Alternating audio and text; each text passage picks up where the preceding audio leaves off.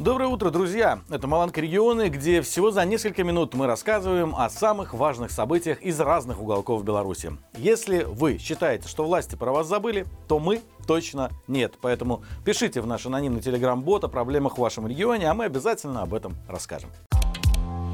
Милиция будет регулярно навещать жителей Витебска, которых ранее судили по политическим статьям. Местные правозащитники сообщают о рейдах по спискам. Например, приходили к женщине, которую в 2021 году задерживали по административной статье за пикетирование. Сотрудник милиции признался, что срок давности по данному правонарушению прошел, но она у них остается на учете. На вполне логичный вопрос, на каком основании так называемый правоохранитель ехидно ответил в соответствии с законом. Естественно, какой законодательный акт позволяет ставить женщину на учет, он он ответить не смог. О визитах милиционеров рассказывают и другие жители Витебска. Некоторым из них были вручены повестки на профилактические осмотры в прокуратуру. Некоторых спрашивали, чем они занимаются, где работают, как живут, кто живет с ними в квартире. Во время визитов сотрудники милиции часто называют себя участковыми, хотя люди отмечают, что никогда раньше не встречали таких сотрудников на своих участках. В Гомельской области началась подготовка к строительству двух новых пограничных застав. Обе находятся на границе с Украиной. Телеграм-канал издания «Флагшток» опубликовал скриншоты заданий на закупку услуг, связанных со строительством новых комплексов.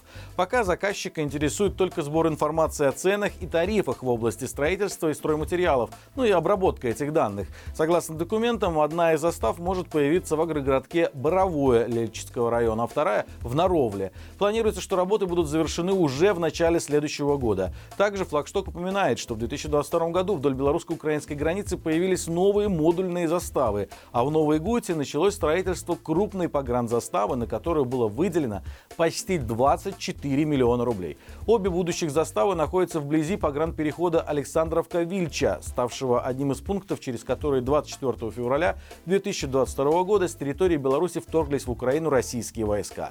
Тем временем стало известно, что за неделю на границе с Беларусью украинские военные военные установили 6 тысяч противотанковых мин и выкопали около 7 километров противотанковых рвов.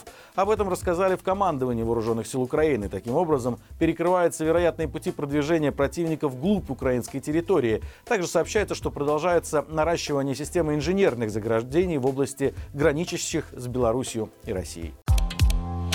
В Жабинковском районе разрабатывают проект деревни для айтишников. Об этом сообщил председатель райисполкома Андрей Кузьмич. По его словам, в городе планируют повышать инвестиционную привлекательность и создавать комфортные условия для бизнеса. Для этих целей даже подумают ввести льготный режим налогообложения. Уже теперь принято решение о предоставлении преференций юридическим лицам, являющимся научно-технологическими парками и их резидентами. Ну а чтобы привлеченным в Жабинку высококвалифицированным специалистам было где жить, в городе рекордными темпами строят многоквартирное жилье. Для тех же, кто захочет жить в сельской местности, в границах деревни Филипповичи Ленинского сельсовета построят более 30 частных домов. Как описывают эту местность в райисполкоме, экологически чистый регион с выгодным географическим положением. С трех сторон населенному пункту примыкает лес, рядом протекает река Муховец, чуть меньше километра до санатория Бук.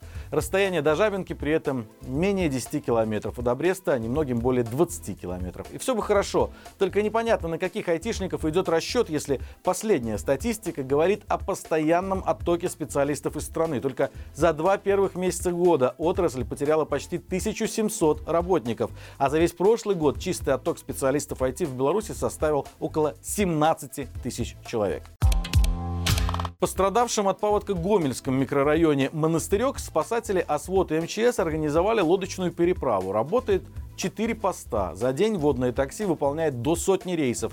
Иногда приходится работать до поздней ночи. Основные пассажиры лодочной переправы – местные жители, которым нужно на работу или учебу. По словам представителей ОСВОД, нередко спасателям приходится помогать жителям перенести холодильники, стиральные машины или мебель, которые хозяева спасают от паводка. Иногда приходится эвакуировать из водного плена домашних животных и птиц. Напомним, монастырек страдает от паводка уже несколько дней. Вода перелилась через дамбу и затопила буквально все. СОЖ и сейчас продолжает держать микрорайон в напряжении. Под воду ушли десятки подворий и многие дороги. Людям, чьи дома затоплены, предлагают переждать паводку у родственников или в общежитии. Но соглашаются с доводами спасателей единицы. Тем временем вода в СОЖе уже подошла к отметке 621 сантиметр. И это, говорят спасатели, не предел. Пока река плюсует, усиленный режим дежурств для сотрудников МЧС и ОСВОД сохраняется.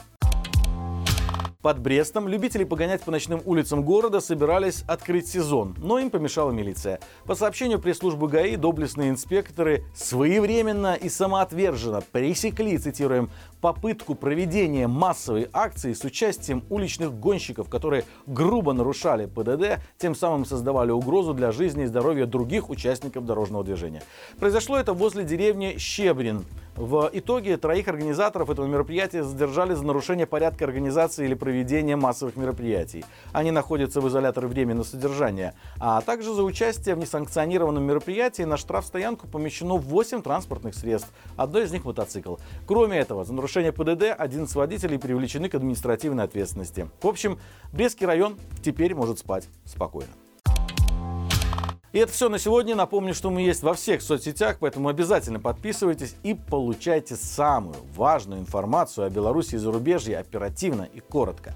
Наш канал объявлен экстремистским, поэтому активность под нашими видео нужно проявлять крайне осторожно. Но если вы в безопасности, у вас есть возможность поставить лайк, сделать репост или написать комментарий, то будем крайне благодарны. Как вы знаете, это очень сильно помогает продвинуть наш канал на более широкую аудиторию. До встречи завтра и живи Беларусь!